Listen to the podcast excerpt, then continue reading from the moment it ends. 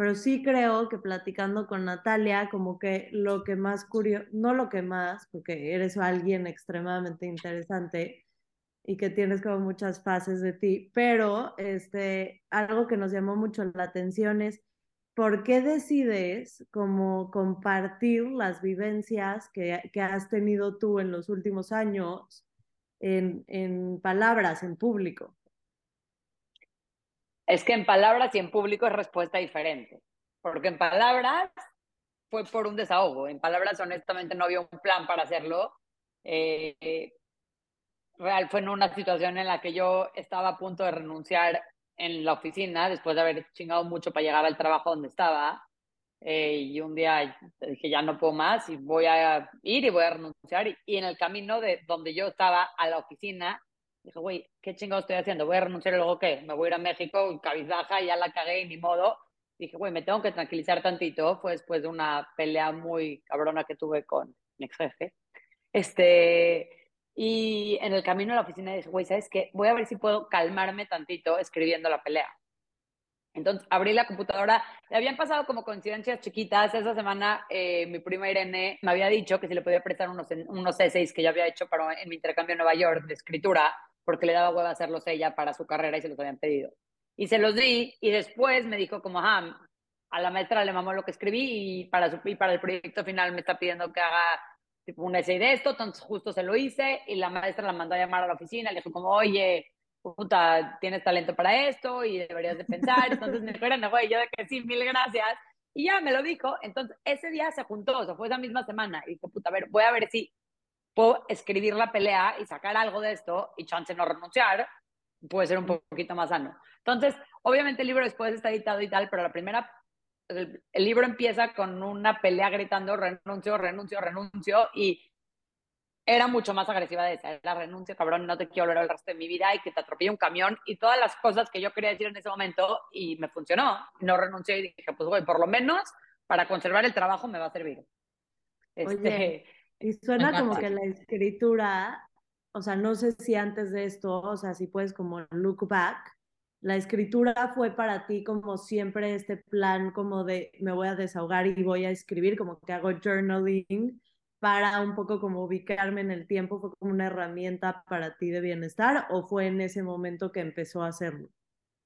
Empezó a hacerlo en ese momento, yo, o sea, lectora muy y tomé cursos de escritura creativa, pero no iba por el lado de desahogo, era más porque, por escribir historias, yo hablo sin parar y de repente dije como voy a ver qué, a ver qué, si puedo empezar a escribir historias y me encantaba y nunca fue como algo serio ni que consideré que tenía como mucho futuro, pero me encantaba, tomar unos cursos en México, luego con algunas selectivas cuando me fui de intercambio, pero nunca fui mucho de hacer journaling, como que yo sé que hay mucha gente que procesa escribiendo desde chiquita, después como que es algo que va, va creciendo. Yo creo que para mí fue el primer momento cuando pasó eso, porque aparte, la verdad es que creo que es la primera vez en mi vida que me había enfrentado con situaciones que me estaban rebasando. Como que al final del día en México, güey, querido diario, hoy fui a Arcos con mis amigas, la pasé padrísimo. este, trabajé como que real por primera vez siento que habían como emociones, y no digo que tuviera una vida ni pendeja ni superficial antes, para nada, pero sí que era algo todo muy controlado, como en un molde, nada que, que me rebasara y dijera, dijera, güey, lo tengo que vaciar en algún lugar porque me va a explotar. Y no era solamente eso, sino puta, todo lo que estaba pasando a mi alrededor, güey. O sea, yo de repente llego a un lugar donde no, no estoy acostumbrada a ver lo que estoy viendo. Cosas que fueron muy fuera de mi mundo, y estoy hablando tonterías. Pero para mí, llegar y mudarme, empecé a ver situaciones tanto personales en mi vida como en el exterior, que por primera vez sentí que las tenía que escribir porque era algo que tenía que procesar. No sé si me estoy explicando. 100%, 100%. Y creo hay una parte de lo que dices que me encanta, que es este concepto de te tropezaste con la escritura como, como una herramienta de catarsis, ¿no? O sea, no fue como algo planeado, no fue algo pensado, me tropecé con esto, o sea, así se escucha y, y me encanta, ¿no? Entonces... Y me cambió la vida. Correcto, y es a lo que queremos entrar en ahora, ¿no?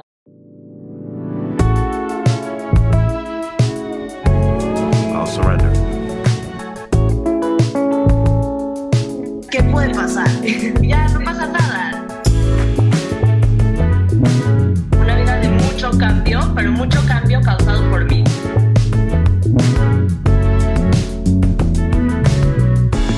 Salud. salud mental, bienestar, salud física, emocional, a través de testimonios. I'll surrender. Surrender es aceptar la realidad.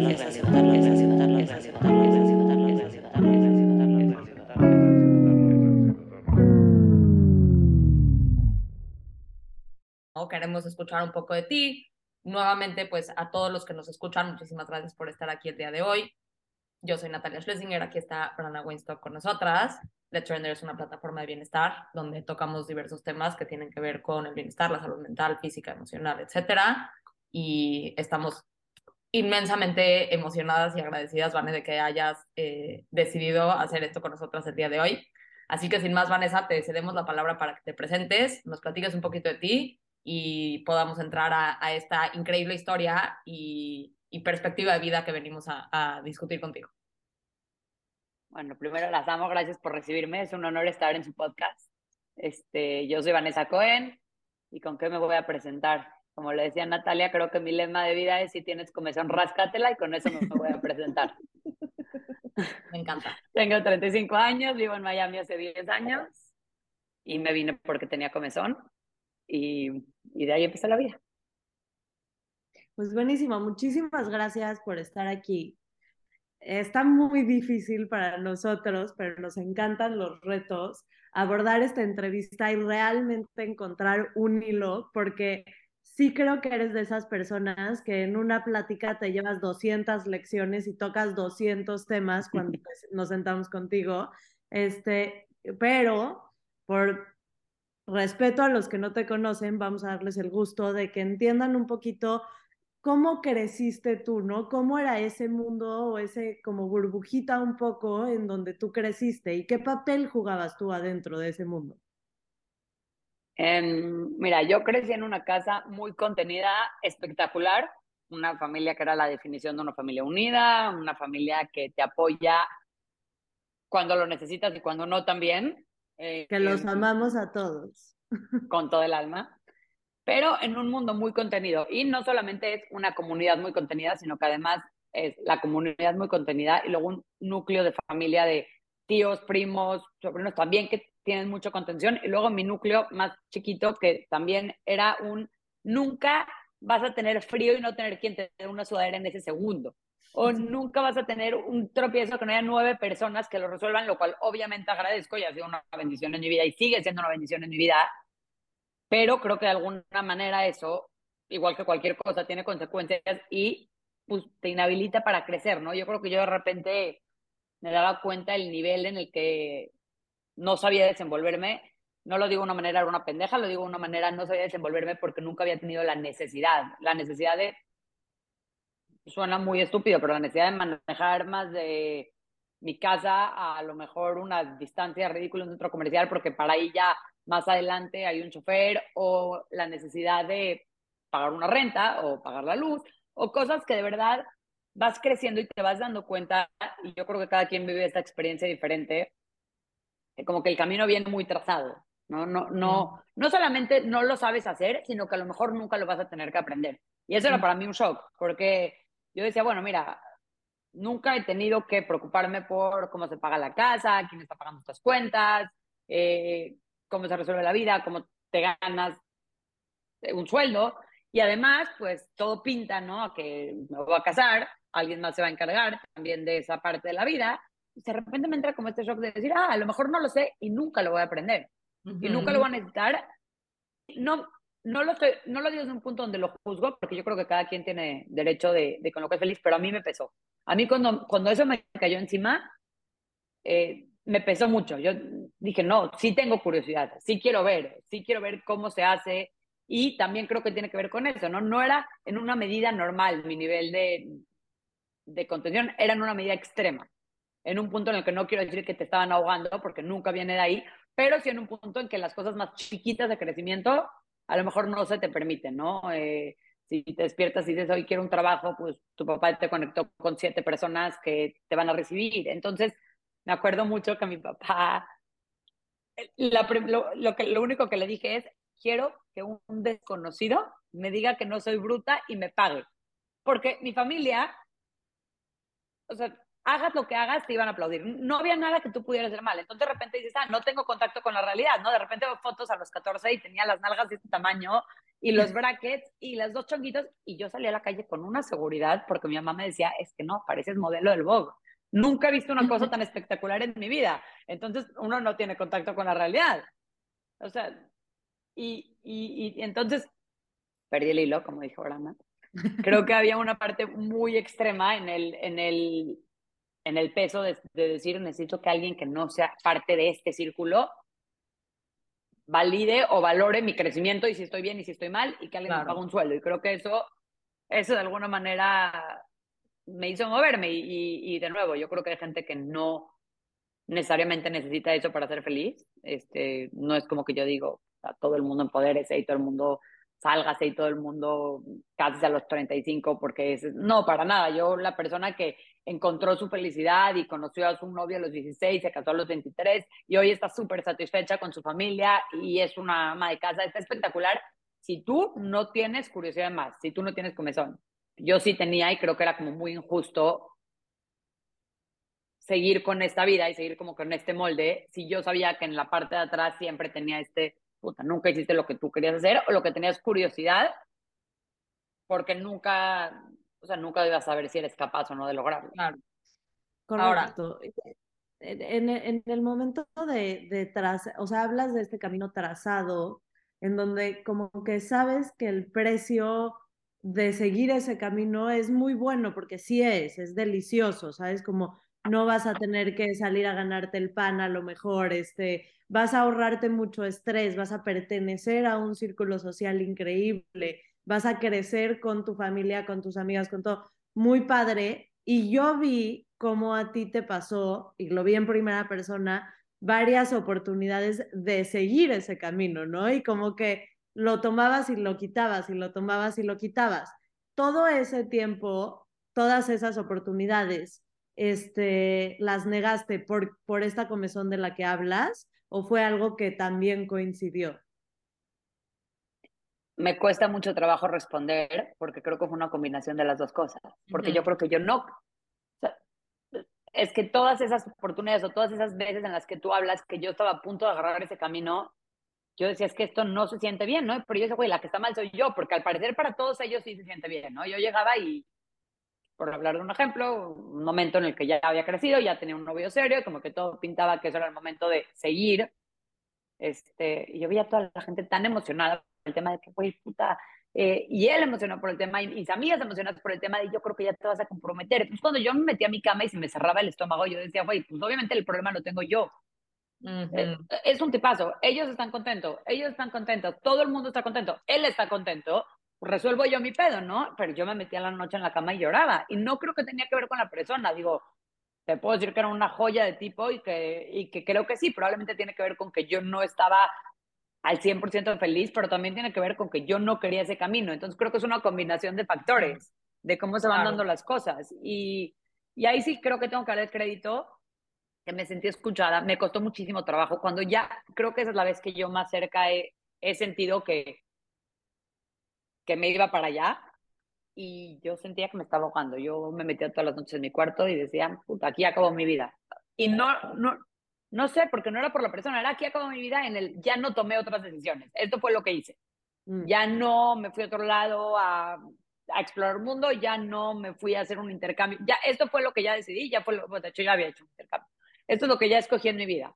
Y, y estaba muy incómoda, estaba muy, muy, muy incómoda Claro. Eh, y de, a, par, a, partir de ahí creo que fui empezar, empecé a ser mucho más eh, contundente en mis decisiones. O sea, a partir de ahí dije, yo no tengo por qué seguir chingándome a nadie porque yo no tengo los pantalones de decir, no me da la gana. Y entiendo que todos quieren esto para mí, pero no me da la gana. Y creo que de ahí fue que yo dije, ¿cuánta gente me tengo que joder en el camino hasta que yo decida que sí, el tema lo traigo yo y que si no me rasco esta como son, sea, ni voy a ser feliz yo, ni voy a ser feliz a nadie, ni nadie se va a beneficiar. Ahora, me, me, encanta lo que dices y extremadamente importante y me encanta que nos diste como este rundown y este contexto como desde, de, desde antes hasta el pasado y, lo, y, y, luego entraremos ahora como en lo que viene después, ¿no? De todas estas experiencias.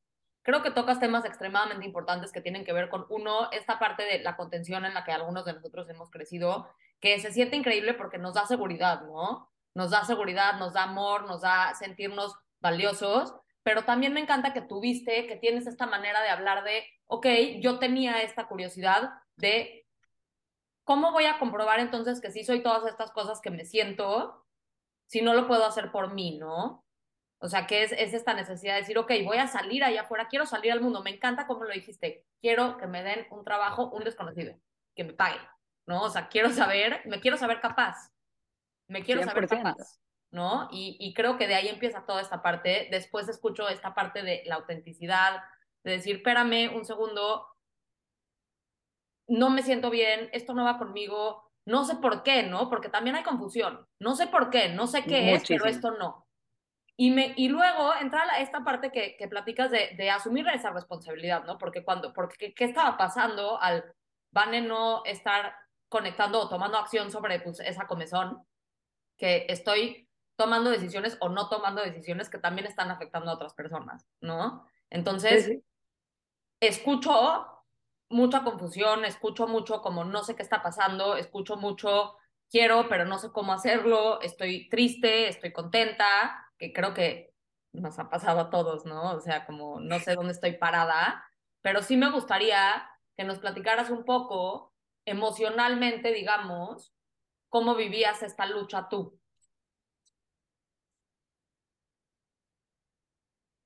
Creo que es mucho más fácil luchar cuando tú sabes quién es el enemigo. Por decir, me caga estar en mi casa, me quiero salir de mi casa. Y entonces tú tienes muy claro que lo que te caga es tu casa y te quieres salir de tu casa. Pero yo nada más más que entrar a mi casa.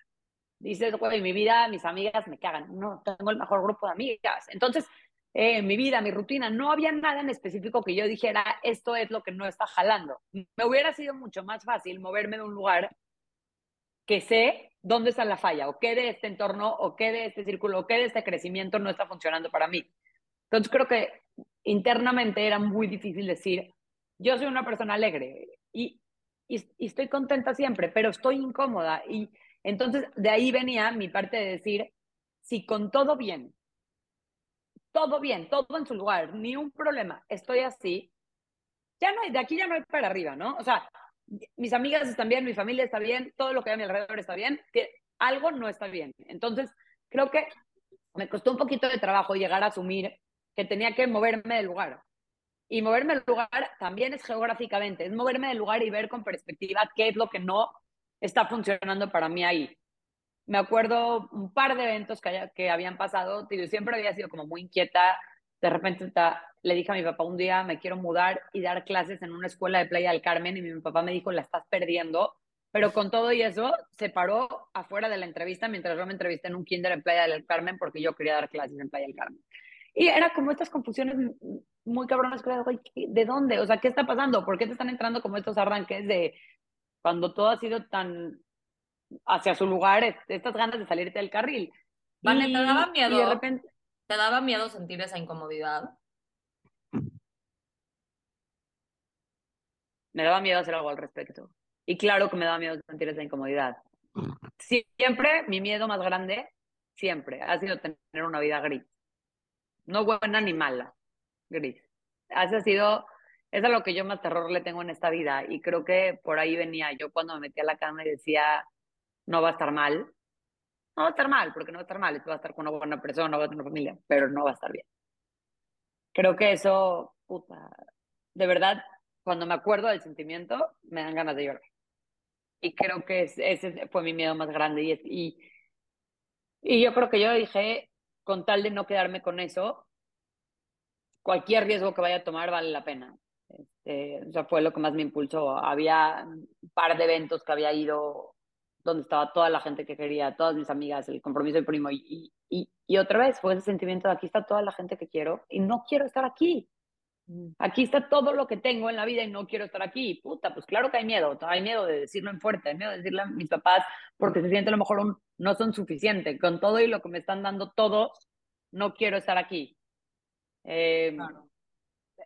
es, es- creo que es un proceso y, y que para cada quien es, es muy diferente. Yo creo que para mí el, el tema de, de, de, tratar de meterte en tu cuarto todos los días a saber qué es lo que está pasando, qué es lo que no está encajando, qué de las piezas si tú ves que tienes 10 amigas y estas 10 amigas están contentas y estas 10 amigas aman lo que tienen y de repente tú tienes lo mismo que ellas, pero a ti no te está gustando, es demasiado complicado encontrar esa claridad, atreverte a mover, ¿no? Porque yo podría, haber, ah, podría haberme movido y no encontrar lo que estaba buscando. Digo, creo que está, al final para mí fue una historia de éxito, pero yo podría haberme movido y no encontrar lo que estaba buscando. Pero, creo que el primer paso fue agarrar mis maletas y moverme, porque al final por lo menos fui un poquito más fiel a, a mi sentimiento de, de, de, decir, tengo que respetar que, sí, para mí lo más importante, y si te soy muy honesta, yo entiendo, gente viene a trascender, gente, yo para mí lo más importante es ser feliz, yo vine a ser feliz. Y si yo no estoy alcanzando ese objetivo en la vida, me da mucha inquietud moverme del lugar. Claro. Y creo que es importante lo que mencionas, ¿no? Pasar de, de decir, ok, no significa que no es con los demás, ¿no? No es que los demás no sean suficientes, no es que los demás, y tampoco significa que yo estoy mal, ¿no? Significa que necesito algo diferente.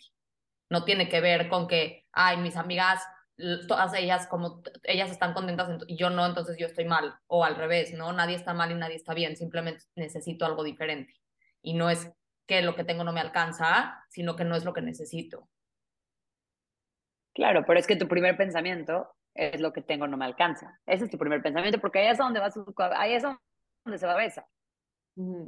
agradece, ¿no? Agradece, ve todo lo que tienes, agradece. Y es muy cabrón porque sí, puedes. Me di cuenta con el tiempo que puedes estar tremendamente agradecida y de todas maneras escoger otra cosa. Importante. Estoy tremendamente agradecida. Y, y, y, y me costó, pues estoy tremendamente agradecida con lo que me dieron, con cómo crecí, con todo lo que escogieron para mí. Y estoy muy feliz con haberlo dejado y escoger algo diferente a partir de, de este momento en mi vida. Entonces, son creo que enseñanzas que la vida te va dando. Eh, creo que, puta, acabo el, el documental de, de Stutz y hablaba del moving forward y yo para mí de verdad es de lo, de lo más cabrón en mi vida porque es dar ese paso y sin saber qué más va a haber, pero es ese primer paso y luego ese segundo paso y luego ese tercer paso, pues la vida te va, la vida te va llevando, pero, pero a veces yo creo, por lo menos a mí me ha pasado, que te acostumbras a no hacerle ya, ya no oír tu intuición porque igual no le vas a hacer caso. Entonces, puta, la tratas de callar porque igual no le vas a hacer caso. O sea, si tu intuición te está diciendo, güey, no estás cómoda, pero igual no te vas a ir, ya, tu intuición te deja de hablar. Porque, por ejemplo, en la comunidad donde vivimos es como que no tienes ganas de salir, pero igual tienes evento. Te vas a tener que parar, te vas a tener que maquillar y vas a tener que ir. Entonces, ¿qué más da? Si voy a tener que ir a este evento social, aunque de verdad es lo que menos quiero hacer en mi vida. En un punto es como que, oye, igual si no vas a oír nada de lo que quiero, ¿para qué te hablo? Entonces, Vane, esa parte, me parece extremadamente importante el punto que estás tocando ahorita, que tiene que ver con que la intuición, me encanta lo que dices, ¿no? Sí. Como que si la, si la, pongo, si la pongo chiquita, se va a hacer chiquita, ¿no? O sea, como que llega un punto en el que a lo mejor de se va a cansar. Y digo, y ahí está, nada más es cuestión de pulirla un poquito y sacarla a la luz, ¿no? Pero es que si la desarrollas, te habla todo el día.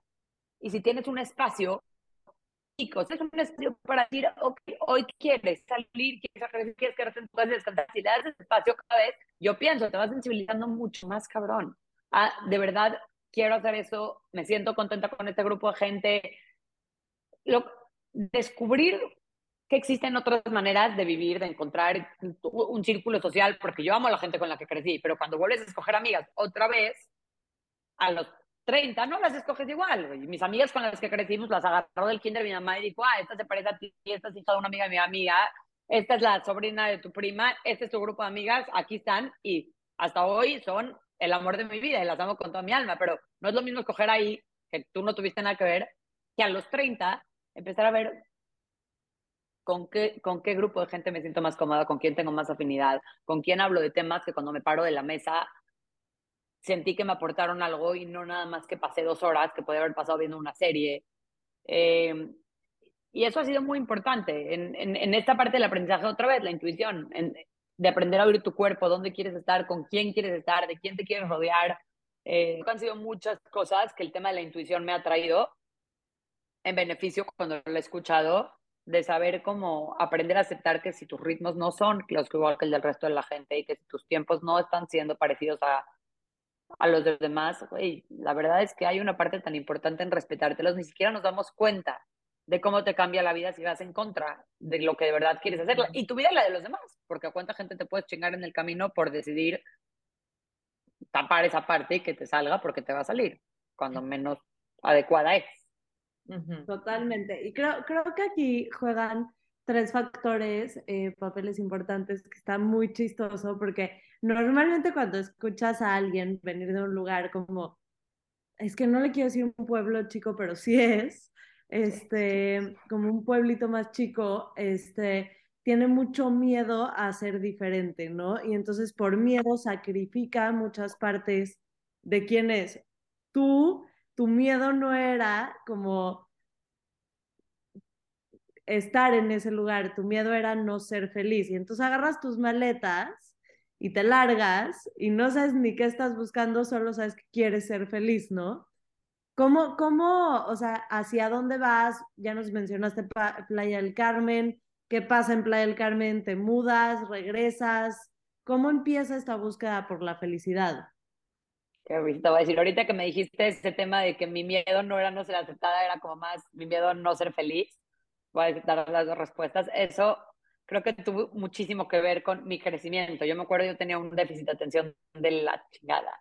Y Mm. real era tremendamente despistada y, y era la más torpe del mundo. Entonces, chiquita me pasó muchísimo que, pues, güey, no sé, ¿sabes? Siempre estaba a punto de reprobar, siempre le marcaban a mi papá que iba a perder la materia. Mi papá, de verdad, de verdad, desde su corazón me veía con una cara de decepción, de, qué triste. O sea, qué triste la hija que parí. Y yo de verdad le echaba muchas ganas, porque no es que me estaba dando hueva, yo estaba dando todo lo que yo podía. Yo de verdad hice lo mejor que pude y así salió la calificación. No es como que me valió madres, esto pude. Y entonces, de repente, me di cuenta y dije, güey, ¿qué crees? Y era muy chiquita, o sea, fue un clic que yo tuve como a los 10, 11, porque no se sentía como mi papá no está orgulloso de mí. Lo amo y me imagino que va a escuchar y él sabe que hoy sé que no iba por ahí, que era una manera en la que él me quería enseñar, pero no era un sentir de no estoy orgulloso de ti, era un sentir de no te quiero porque no estás pudiendo. Y Mm. entonces llegó un punto en el que para mí hubo un switch en el que dije, pues es que es tu problema. Si no me quieres, esto es lo que yo puedo hacer. Yo ya le eché todas las ganas. Y si no me quieres, es tu problema. Yo, puta, mi, mi mamá en el otro lado era una, es una persona que te va a la autoestima todo el día de cómo tú eres perfecta, de los maestros son unos pendejos porque ellos no te entienden a ti. Tú eres más inteligente que ellos y ellos no saben. Y le creí. Y yo decidí creerle a mi mamá y no a mi papá. Y entonces creo que hubo una parte donde yo dije, güey, pues si tú no estás contento, es pedo tuyo, porque yo ya no puedo dar más. Y entonces aprendí como, ok, no es tan grave que no me estés aceptando, no es tan grave, puedo vivir con eso. Y creo que como que un poquito, ciertos aspectos eso continuó, porque hubieron muchas partes donde yo sí sentía que era diferente en algunas cosas me costaban más trabajo que los demás, algunas cosas se me daban mucho más fácil, pero me acostumbré a que no necesariamente estaba mal que no me aceptaran y no y, y, creo que a lo mejor ese fue el brinco que al final hizo que no tuviera nunca ese miedo porque eso sí creo que nunca lo sentí. O sea el miedo a no ser aceptada creo que nunca lo sentí mis miedos eran mucho más internos de, de lo que te digo puta y si no soy feliz y si tomo la decisión incorrecta y si pero nunca iba por el tema de la aceptación. Y cómo llegamos a donde estamos pues voy a Playa del Carmen este la señora del Playa del Carmen me dice que sí, que regrese en el siguiente año escolar y regreso a México, se empieza a poner muy inseguro Playa del Carmen, mis papás me dicen, estás, o sea, por haberlo pensado inicialmente, estás mal, pero ahorita no hay ninguna posibilidad. Después empecé a salir con, este, con esta persona, que como que empezó a ponerse serio, y de repente fue como que, ok, otra vez me jalaron de mi, de mi quererme desviar, y otra vez todo iba derechito, y entonces cuando decido que esta no es la persona con la que quiero estar. Y cuando creo que es la decisión que sí más, más huevos me ha costado, porque me estaba pegando mucho el cuánto iba a lastimar a la otra persona. Mm. Me estaba pegando mucho la culpa de decir por qué no dije nada antes, ha pasado tanto tiempo y tampoco es que eran 10 años, pero la otra persona estaba muy clara en su camino, yo no, y me dio mucha culpa como que haberlo arrastrado en el no quiero. Este, y entonces cuando pasa eso, empiezo a ponerle mucho más atención a cómo me estoy sintiendo en los lugares, en lo que estoy haciendo. Eh, ya no quiero salir mucho en dates, o sea, estoy como en un punto de, de, tratar de explorar por qué no me estoy sintiendo contenta y empiezo a darme cuenta que de verdad no me está llenando el estilo de vida que estoy teniendo, no, Uh -huh. por más que todo está bien, no me siento ni llena, ni completa, ni, ni, por más que hago, porque trabajo, eh, trabajaba en un kinder y me gustaba muchísimo, pues, era una vocación, me encantaba trabajar con niños, eh, de, otra vez, con todo en su lugar, muy, muy mal. Y vine a Miami un verano siempre amo Miami con toda mi alma, pero ahí empecé a escuchar mi intuición y vine a Miami un verano y vi a una chavita paseando su carriola, eran las 11 de la noche, eh, en el muelle y nosotros nos habían asaltado un par de veces en México. Y dije, yo, yo quiero esto, yo quiero estar tranquila, quiero estar en paz, quiero poder salir a caminar a la hora que me dé la gana, muchos factores y dije, yo quiero probar, me voy a mudar a Miami. Y yo, pa, puto, ya empezaste otra vez con tus pendejadas. Dije, pa, mira, de verdad me quiero mudar a Miami, o sea, voy muy en serio, esto era un diciembre, yo estaba dando clases en, un, en el kinder, eh, y le dije, estoy muy decidida, le dije, ayúdame, con lo que puedas, ayúdame. Me dijo, bueno, mira, vamos a, hay una escuela, vamos a preguntar un poquito qué es y cómo es la vida aquí. Y otra vez lo que digo a mis papás, ¿no? O sea, siempre es, eres una pendeja, pero ok, vamos. ¿Quieres llamar la atención? Esto es puro show, pero ok, vamos. Entonces fuimos, me entrevisté y me dijo, no, de verdad que Miami es muy difícil, conseguir papel es muy difícil, es una ciudad que es muy sola, no vas a estar cómodo aquí. Y regresé y le dije a mi papá, me quiero mudar a Miami. O sea, me da exactamente igual lo que acaba de decir el señor, me quiero mudar a Miami. Eh, me dijo, mi papá está bien, mira, no vas a dejar todo tirado, regresa, en, o sea, regresa ahorita en enero, acaba el ciclo escolar. Y, y nada, y diles que te quieres mudar y que vamos a ver, o verano a diciembre, ya ni siquiera sé. O sea, creo que los iba a dejar votados a medio ciclo escolar. Entonces regresé, le dije a la directora como, mira, me quiero mudar, puedo empezar a dar clases, este, pero, pero mi plan es irme en diciembre. Y desde que se me metió la idea, de ahí yo dije, de aquí nadie me baja, este, mi prima se iba a ir a Londres a estudiar y yo le dije, voy, vente a Miami conmigo, pero yo, el, o sea, el día que yo decidí, le dije, mira, ojalá te vengas conmigo, pero yo me voy, contigo, sin ti, yo me voy, yo no quiero estar aquí. O sea, esa decisión sí ya la tomé, ya mi cuerpo, en, eso, en, en, un punto era una fiesta de compromiso, que todo estaba perfecto, todo el mundo estaba feliz, toda mi gente, y dije, nunca he estado tan incómoda. Nunca me he querido salir tanto de un lugar. Y no es por la gente, ya no quiero estar aquí. Y después de esto, llegué a Miami y yo le dije a mi papá, o sea, lo que sí es que no te va a costar a ti, ¿ya me entendiste? No va a ser de que, ay, págame una otra carrera, pues, porque ya acabé de estudiar, no tenía intención de estudiar otra carrera, ni, o sea, yo dije, voy a conseguir un trabajo y a empezar a ver cómo puedo crecer, obviamente un poquito de ayuda al principio, pero, pero no, no va a ser un berrinche que te va a salir caro a ti. Eh, estuve buscando trabajo dos meses y medio y obviamente todo el mundo me decía, no, claro que no, no tienes papeles, obviamente no, y mi mamá un día me dijo, como, ¿sabes qué? Ya, pasaron dos meses, creo que ya te quedó claro el mensaje. Le dije, ma, no, no te quedó claro a ti el mensaje. Si yo me tengo que meter a Hooters a trabajar de mesera, me voy a quedar. Le dije, o sea, vamos a ver qué hay porque de aquí no me vas a sacar. Y mi papá me dice, me queda una opción. Tengo un, un amigo religioso, tiene una escuela religiosa, pero si te quieres quedar, pues ve. Le dije, pues voy. Llegué yo con mi jeans y mi camisetita a ver al señor este, le dije, no, que querías trabajo en su escuela religiosa. Me dijo, mira, pinta de religiosa no te veo, eh, pero te puedo tratar. Me dijo, te veo pilas, te veo con ganas y me estoy abriendo un bowling tipo, apenas estoy dando permisos. Eh, necesito a alguien que haga todo, una como mano derecha, que vaya a la ciudad, que es justo lo que yo necesitaba en mi vida, que era como agarrarte huevos y resolver cosas, ¿no? Ve a la ciudad, sácame papeles, ve y busca vajillas en Jayalía, ve y consígueme, y le dije de una, ¿no? Me pagaba mil dólares, pero no me importaba, la primera vez que yo sentía que yo estaba haciendo cosas, porque yo llegué y le dije, oye, manejas la 95, y yo dije, no, por supuesto que no. Dos semanas después me dijo, oye, lleva esto y te vas por la 95, me da completamente igual. Eran cosas tan chiquitas o muy estúpidas que vas creciendo poco a poco, tomé ese trabajo de una, me dijo que me iba a sacar la visa religiosa, iba a la escuela religiosa una vez a la semana a dar clase, eh, muy incómodo. Este, pero empecé a trabajar y empecé a sentir como mucha incomodidad y mucha satisfacción. O sea, abríamos, me acuerdo que llegaba a veces a las 12 de la noche tratando de abrir el lugar, o sea, mi casa llorando de dolor de pies, de que llegaban cajas de zapatos para el bowling y nos quedábamos cuatro horas sacando zapatos de cajas y poniéndolos en estantes, cosas a las que no estaba acostumbrada antes, en un nivel de cansancio tremendo, pero por primera vez mi nivel de satisfacción era así, 100% estoy encontrando mi camino. O sea, 100% por ahí va la cosa. Bueno, lo relacionaba, o sea, ahorita como vas, agarras tu maleta, te mudas a Miami, buscas un trabajo, quieres que alguien, desde el principio dijiste, quiero que alguien me pague por ser yo y no por quién soy o quién está atrás de mí, este, y lo consigues relacionas más este momento en donde tu intuición te dice, ok, estás en lo correcto, porque este, te estás partiendo la madre y te están pagando o porque te contrató a alguien y te está pagando y no tiene nada que ver como con el entorno de donde vienes. Con que me empiezo a sentir útil y es la primera vez en mi vida que me siento útil, aunque es mentira, aunque es mentira porque yo trabajo en un kinder donde yo entendía que, que era muy valioso mi trabajo, era la primera vez que yo entendía la responsabilidad de mantener ese trabajo, la responsabilidad de resolver sin nadie de este círculo de apoyo, sin nadie que te dijera, bueno, no te preocupes, yo lo hago por ti. Era una parte de, de, adrenalina, de hacer cosas que yo no tenía ni idea de cómo hacer. Justo, ¿no? En un trabajo decir, güey, soy indocumentada, ¿cómo que vaya a la ciudad? Porque aparte justo se juntó que es un güey con muchos huevos, que pide unas cosas que dices, ¿cómo crees? Ve a la ciudad que me iban a firmar los papeles en tres semanas, que me los firmen esta semana y tú haz lo que sea.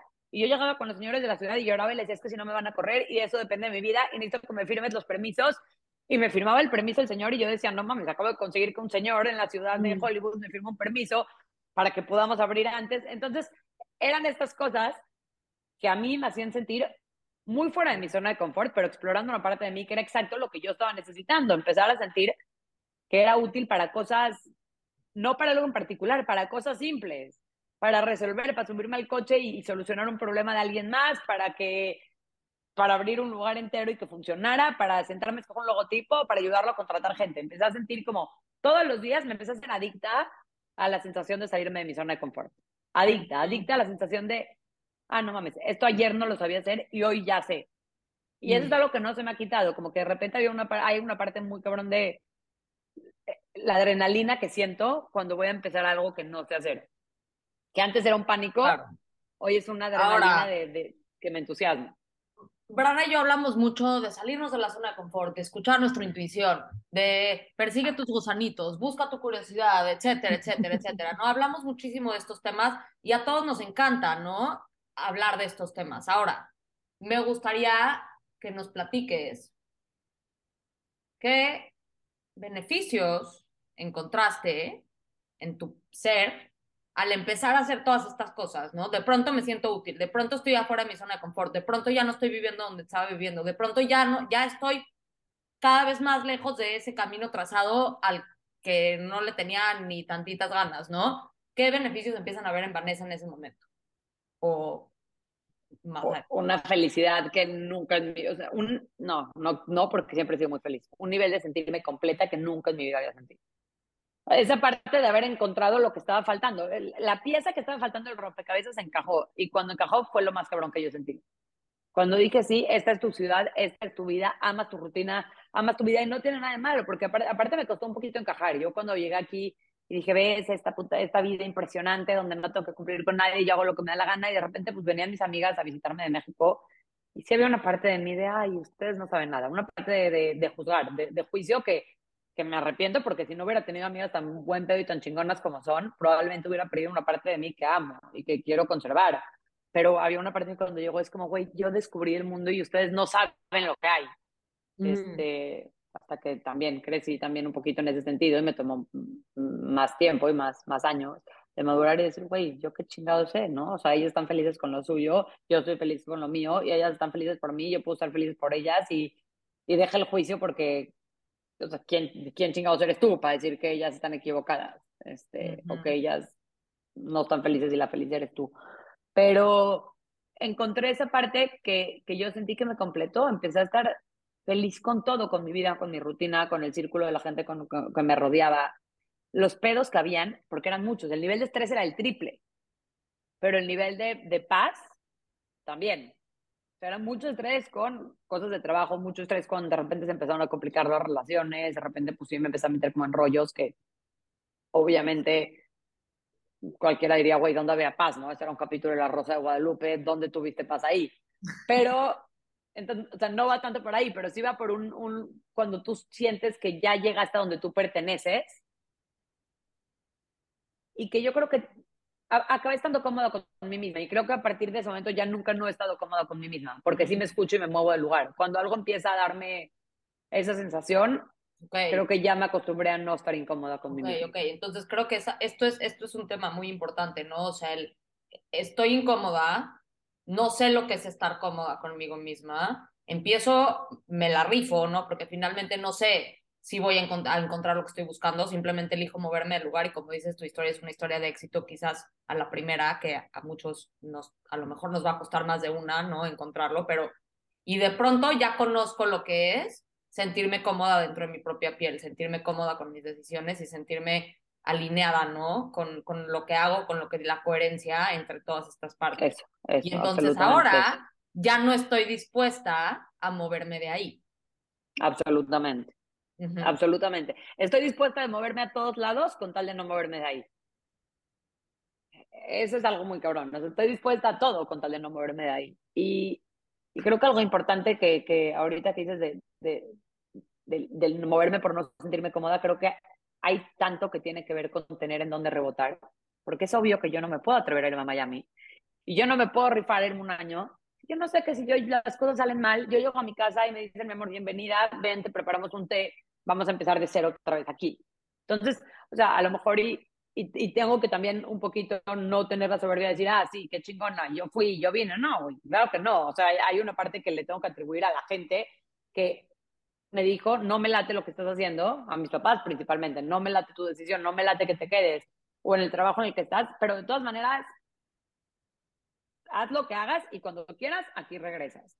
Y yo creo que eso es algo que también obviamente te da el valor, o sea, esa red de apoyo para mí es lo más fundamental en mi experiencia, para haberme atrevido a moverme a donde yo quiera, porque aparte esté donde esté, siempre siento que voy a tener ese tumbling a donde puedo caer y donde siempre voy a caer en blandito. Eh, y creo que eso te da mucha seguridad en el mundo. Ujú, De acuerdo. Eso fue como un factor muy importante para mí y hasta hoy. Pero acomodar todas las piezas en su lugar no es fácil. Es decir, güey, pero entonces, ¿qué pieza toma mi familia si igual la decidí dejar cuando supuestamente son lo más importante para mí? Eh, eh, ¿Qué pieza toman mis amigas? ¿O qué, o qué pieza toma toda mi formación cuando decidí ir en contra de todo lo que me enseñaron y en contra de todo lo que se supone que debería haber hecho para hacer algo completamente diferente? ¿Y qué pieza es- toma? pueden vivir las dos, pueden coexistir. Estás increíblemente agradecida con cómo creciste, amas a las amigas que tuviste, amas la vida en la que creciste y decidiste que esa era una vida que no estaba haciendo lo que tú querías en ese momento y decidiste moverte de lugar y empezar una vida nueva en otro lugar. Y hoy coexisten perfectamente esas dos vidas. Y no siempre. Y en algún momento yo decía, pero ¿qué va a pasar, no? O sea, ¿qué va a pasar si yo, güey, me enamoro de un americano y vivo en Wynwood y de repente, pues puta, llego y mi güey no pertenece a la mesa donde yo amo y donde quiero que esté con todos mis primos y todos mis tíos y pues sí, había una inquietud, pero decía, pues güey, pues es lo que es, ¿no? Yo no puedo hacer nada más, yo estoy haciendo todo de acuerdo a mi instinto, yo estoy siguiendo todas las reglas de acuerdo a lo que se siente bien. Si las cosas pasan así, pasan así. Y, y gracias a Dios, estoy, estoy con un güey que mi familia lo ama y que lo pueden, que puedo tener las dos vidas y que pueden convivir esas dos vidas perfectamente bien. Pero no es fácil, porque como te digo, yo al principio siento que había una parte muy soberbia en mí, de decir, güey, vean todos ustedes lo mal que están y vean yo como ya encontré la luz. Es que creo que Creo que no, regresamos, creo que regresamos a ese tema de la, de la dicotomía, ¿no? O sea, yo me siento incómoda y veo que todos, y desde mi pers- desde donde yo estoy parada, todos los demás están cómodos. Y entonces en mi cabeza solo existen dos opciones, o yo estoy mal y todos están bien, o, o, o todos están mal y yo estoy bien, ¿no? Y entonces Mil por creo que cuando, y es esta soberbia de la que hablas, y porque empezamos primero diciendo, puta, yo soy la que está mal. Y luego digo, ni madres, la que estaba bien era yo, todos ustedes están equivocados. Y luego me doy cuenta que ni yo estoy equivocada, ni estoy bien, ni los otros tampoco, y que todos tenemos, que todos, cada quien estamos en lo nuestro, y que ninguna está mejor que otra, y que no está bien y que no está mal, y que no todo es blanco y negro en esta vida, ¿no? No todo, no, nada.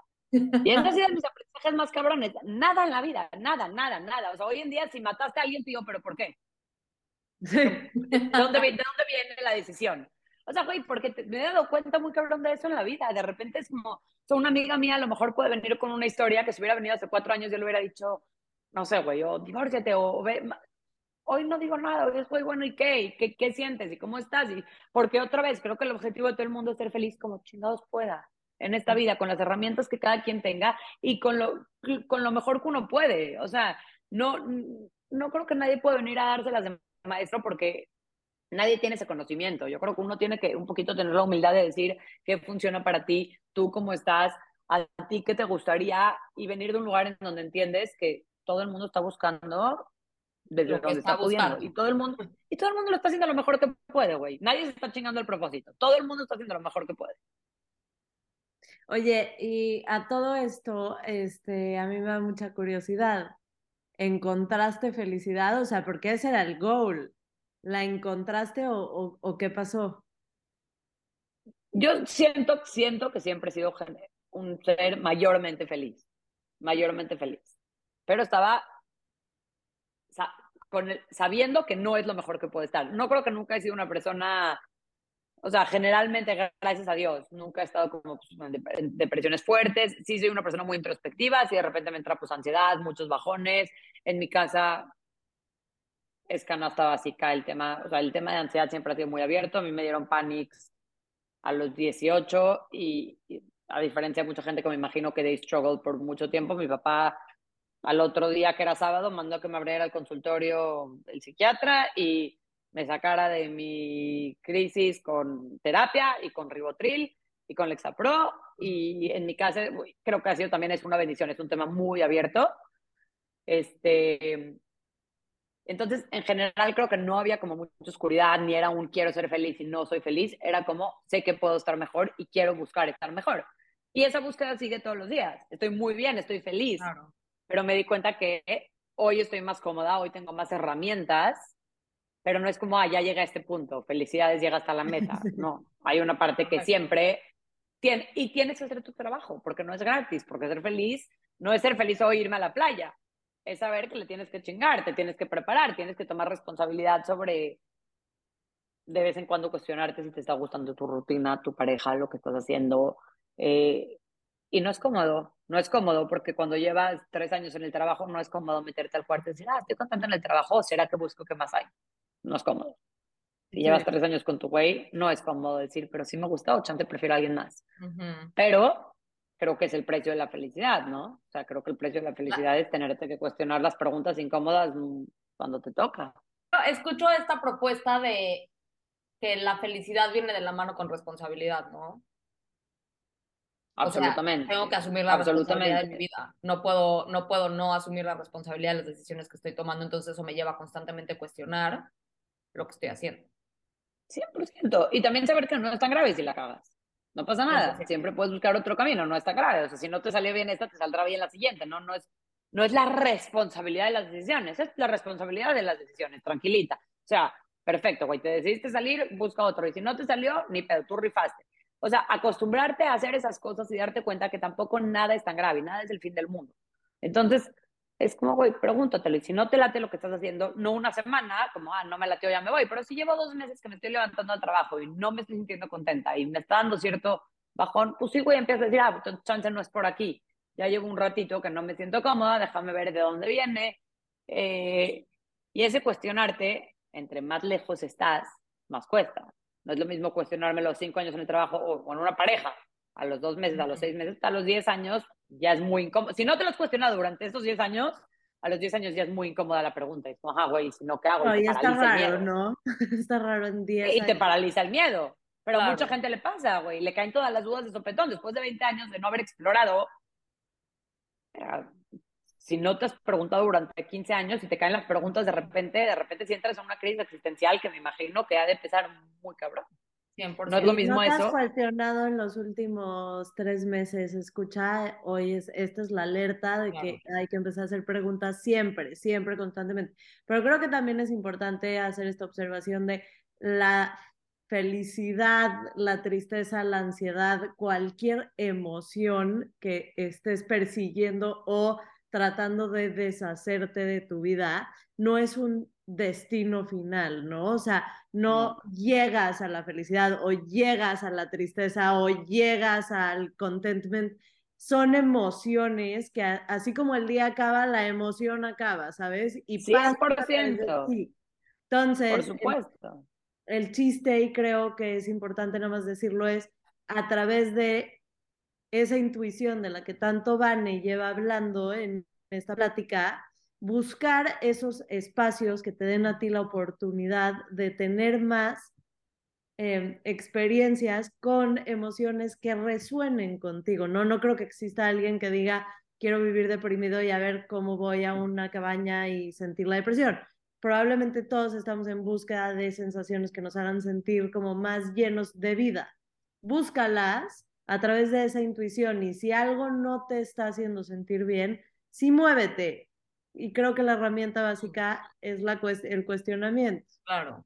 Y, Sí, y muy sí, importante, porque- per- perdón nada más porque quiero agregar algo muy importante que como que me, quiero aclarar también que no estamos hablando como de entonces nada más haz lo que quieras siempre sin que te importe nada y así, ¿no? O sea, porque por eso No. viene el cuestionamiento y por eso viene lo que Vane también propone como de, ok, entonces me siento y me voy al cuarto, me como le dices, me voy a mi cuarto y me pongo a pensar y me pongo, es este trabajo de introspección, ¿no? ¿De dónde viene? ¿Hacia dónde voy? ¿Qué opciones tengo? ¿No? O sea, no estamos diciendo como tira todo y vámonos, ¿no? Sino que vamos considerando que siempre hay otras opciones. ¿Dónde están mis opciones? ¿Dónde están mis avenidas? ¿Hacia dónde me puedo mover? Que, hacia un lugar que haga más sentido para mí en este momento, hoy. Sí. Y moverse no Absolutamente. puede decir renuncio y luego mañana no tengo trabajo y no me puedo mantener. Moverse puede decir, oye, estoy notando que a lo mejor no estoy tan contenta en este trabajo. ¿Qué planes puedo hacer a futuro que no afecten como dónde vivo y con qué como? Este, que puedan ser más a mi favor, ¿no? Y empezar a dar pasitos chiquitos también es súper válido. No tienen que hacer como el Hay un punto súper importante también o, en lo que están diciendo. o- o un ejemplo más sencillo, ¿no? O sea, hermano, ya no se me está dando porque tengo cierta edad, ya no me jala el pex de, de dormir cuatro horas al día, entonces chance me tengo que empezar a dormir más temprano, ¿no? Y eso puede ser moverte. Al 100%, pero dos cosas, dos cosas. Uno, con el tema de la depresión, eh, y siento que es muy importante tocarlo porque creo que no hay nada más cabrón que cuando alguien está deprimido y tú le dices, güey, pero échale ganas, muévete. No, güey, creo que también es muy válido que a veces uno está inmóvil, ¿no? O sea, creo que es muy importante decir que no hay nada más de la chingada que alguien está en un proceso de depresión y la otra persona es, pero tú puedes, échale ganitas. Pero a ver, sal a tomar un café con tus amigas. No, güey, no quiero tomar un café con mis amigas, quiero estar en el cuarto oscuro llorando. Entonces, creo que por ese lado es un tema demasiado delicado donde obviamente no tengo las herramientas para entrar, pero sí digo, creo que pues va por un lado más de, sí, 100% empieza un proceso de terapia interno. Yo personalmente, no sé si este es un tema controversial, estoy pro a también, no sé, ayúdate, un psiquiatra, alguien que sepa, o sea, definitivamente no, no es un consejo en el, en el si estás deprimido, toma responsabilidad, no, porque No. creo que ese tipo de temas es muy, o sea, son Claro. mucho más delicados mucho más allá. Responsabilidad- La responsabilidad ahí está en este, reconocer, oye, necesito ayuda y voy a terapia, ¿sabes? Exactamente. 100%, Y- y- exactamente. Y, este concepto de la autocompasión, este, de este mensaje de muévete, pues a veces estoy inmóvil y, y, y se, y se vale. Está que bien. mega vale. Está bien estar congelado, mega está vale. bien estar inmóvil y está bien. Y la otra cosa que iba a decir con respecto al tema de las decisiones, por supuesto que no, tomar decisiones impulsivas no va por ahí, porque al final del día, güey, chance me hace feliz irme a la playa mañana y renunciar, o todo el mes, sí, pero en tres meses ya no es sostenible. Pero, por ejemplo, yo ahorita, güey, pues mira, no te voy a mentir, estoy cansada, tengo un trabajo de tiempo completo en algo que no mm, amo a mis jefes, amo la compañía, pero no es que es mi vocación. Escribí un libro y en mi lunchtime hago entrevistas y, y llego a casa y ahorita vendí el libro para hacerlo serie y ahorita llego a mi casa y estoy escribiendo un guion. eh, entonces, no, no, la decisión fácil hubiera dicho, güey, pero ya escribí un libro, a ver, voy a renunciar, se ve que voy a ser una chingona para esto, déjame ir a ver qué puedo. No, por supuesto que no, o sea, viene una responsabilidad con tu decisión de decir, estoy en este trabajo que me da mi dinero, que de aquí como, que de aquí vivo y estoy persiguiendo mis sueños en el tiempo libre que tengo porque pues eso es lo que hay, hermana. Y cuando tengas tu chancecito o en tu lunch break o cuando te dé la vida, haz lo que es tu pasión y vas llenando tu vida de cosas y eso yo creo que hace un balance y un equilibrio. Y como dices tú, no escúchate, güey, porque a veces le echas la culpa a tu güey de que estás infeliz y no tiene nada que ver. No Mm. estás buscando, no sabes por dónde viene, no, no, has, no te has movido del lugar, no estás satisfecha en el trabajo. O sea, esa parte que ponemos, siento que ya no sé cuánto tiempo tenemos para expandirnos, pero esa parte que ponemos en la responsabilidad, y creo que es mucho de la comunidad, en la pareja, o sea, en el güey no me está haciendo feliz, Mm. o yo no lo estoy haciendo feliz, y dices, no, puta, pero es que esa no es la intención. O sea, por ahí no iba el tiro de tener pareja, ¿no? Es, Sí, no tienes es un una pareja para que te complemento. No, no, no. Y regresamos al A tema de la responsabilidad. Es mi responsabilidad mi felicidad es mi responsabilidad, mi satisfacción, para- cambiamos la palabra felicidad por satisfacción, ¿no? o sea, mi satisfacción con mi vida es mi responsabilidad y de nadie más. Sea que me, me, me puedo apoyar de terapia, psiquiatra, meditación, cualquier otra práctica que, que se me antoje de mis amigas, de mis papás, de mi pareja, de mi trabajo y de todas mis cosas, pero es mi responsabilidad, ¿no? Y no cae Por en la supuesto. responsabilidad de absolutamente nadie más Por supuesto. en ningún momento. Sí, absolutamente, absolutamente. Y te digo, de repente yo te pintaban mucho de todos ustedes son porque estás soltera, pero cuando ya no estés soltera, tranquila, ya no hay ningún pedo. Y, y yo decía, no, eso, eso no me suena lógico. Y, ¿Qué y crees? A mí me costaba tanto decir, estoy soltera y estoy contenta. Y gente, créanme, y me decía, no, eso crees porque estás soltera. Nos estamos, ahora sí se nos está acabando el tiempo, entonces vamos a tratar nada más de regresar a las últimas dos preguntas de esta increíble plática. Hemos platicado Nada de más que lo lean en mi libro. también. Sí, yo quiero mencionar el libro de Vane, este, antes de preguntarte las últimas dos pláticas, sí quiero, este, recomendarles a todos que si están buscando una lectura rica, pero que te haces pipí de la risa, pero también lloras, pero te urge conocer a la escritora que la tienen aquí enfrente, necesitan leer Enredos de Amor en Miami. Está disponible este, online y físico y realmente es una lectura. Yo lo leí creo que en dos sentadas, porque es esas lecturas que no puedes parar, pero se me hace demasiado real. No sé si es porque yo te conozco o, o sea, creo que el libro igual está extremadamente bueno y cualquiera puede como empatizar contigo, pero es una lectura que tiene muchísimo fondo, aparte de ser una novela divina, este, y se los recomiendo muchísimo. Dinos tú, Vane, este, ¿cómo pueden seguirte en esta parte como de tu vida como de escritora? Eh, bueno, tengo que ser más activa en mis redes sociales de escritora, pero me pueden seguir en Enredos de Amor en Miami. Ahorita ya estoy eh, trabajando en la serie también, entonces voy a estar obviamente más activa como dando updates y tal. Eh, y la neta es que lo que más me gusta justo no es que soy influencer en social media, lo que más me gusta es interactuar con lectores. Entonces lo que más hago es tipo de repente pues DMs y si alguien dice me encantó tu libro y quería preguntarte sobre esto. O sea, parte que disfruto muchísimo son clubes de lectura y es chismear y platicar y alguien me dice que no eres una pendeja, si a mí me hubiera hecho eso yo hubiera hecho otra cosa y me fascina como que crear esa discusión. Un paréntesis importante creo que es decir que el libro es ficción con biografía, porque ha sido un tema, entonces creo que es importante aclarar ficción con biografía, por si surge alguna duda al respecto. Este, y sí, pero bueno, ahí si lo leen, me siguen en, en Redes de Amor en Miami y me preguntan todo lo que quieran. Me encanta. Van, Muchísimas una- gracias por compartir. Van es una lectora súper junkie, ha leído millones de novelas, realmente el libro está escrito muy bien. Ya no les quiero decir más porque pues, el chiste es que lo compren y lo lean y te manden un DM e interactúen contigo. Entonces, ahora sí, para ir cerrando, queremos preguntarte si crees que te faltó este, decir algún mensaje que, que, que nos quieres dejar aquí hoy. No, yo creo que sería solamente que de repente no hay siempre alguien con quien rebotar lo que a ti te está pasando. A veces no hay con quien rebotar una idea de, oigan, no me estoy sintiendo tan contenta o no me estoy sintiendo tan cómoda o no estoy tan feliz. No para todo el mundo es fácil. Eh, y creo que el mensaje principal sería siempre que busques, no, espero que encuentres siempre, bueno, en familia o en pero si no, tú solito, meterte, cuestionarte otra vez, rascarte la comezón, de verdad que yo creo que se paga caro cuando uno no se escucha. O sea, creo que ese sería mi, mi, mi mensaje. Y, y again, que si los ritmos tuyos no son los mismos que los de los demás, está bien. Que si de repente tú sientes que la gente ya acomodó su vida a los 25 o a los 30 o a los 35 y tú no has acomodado la tuya, no son carreritas. El punto es llegar bien, no es llegar en no hay destino y nadie tiene la vida hecha ni hay un tiempo en el que todo el mundo tiene que tener o carrera o trabajo o hijos. Uno tiene que respetar sus tiempos porque es la única manera en la que para mí, en, por lo menos en mi experiencia, es como la única manera en la que salen las cosas.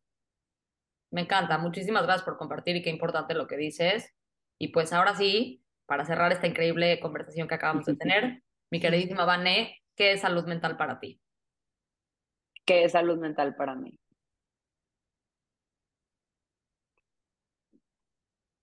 Tener una buena comunicación contigo misma. Tener una buena comunicación contigo misma, creo que eso es lo que yo diría. Me encanta. Me encanta seguir haciendo esta pregunta porque ninguna respuesta es igual y todas son correctas porque no hay una respuesta incorrecta. Y pues muchísimas gracias nuevamente por estar aquí, Vani. Gracias a las dos y me encantó estar con ustedes. Muchísimas gracias a ti, escucha, por llegar hasta este momento de la plática. Les mandamos muchísimo amor.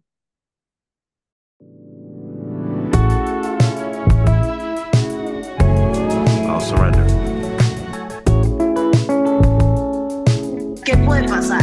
ya no pasa nada. Cambio, pero mucho cambio causado por mí.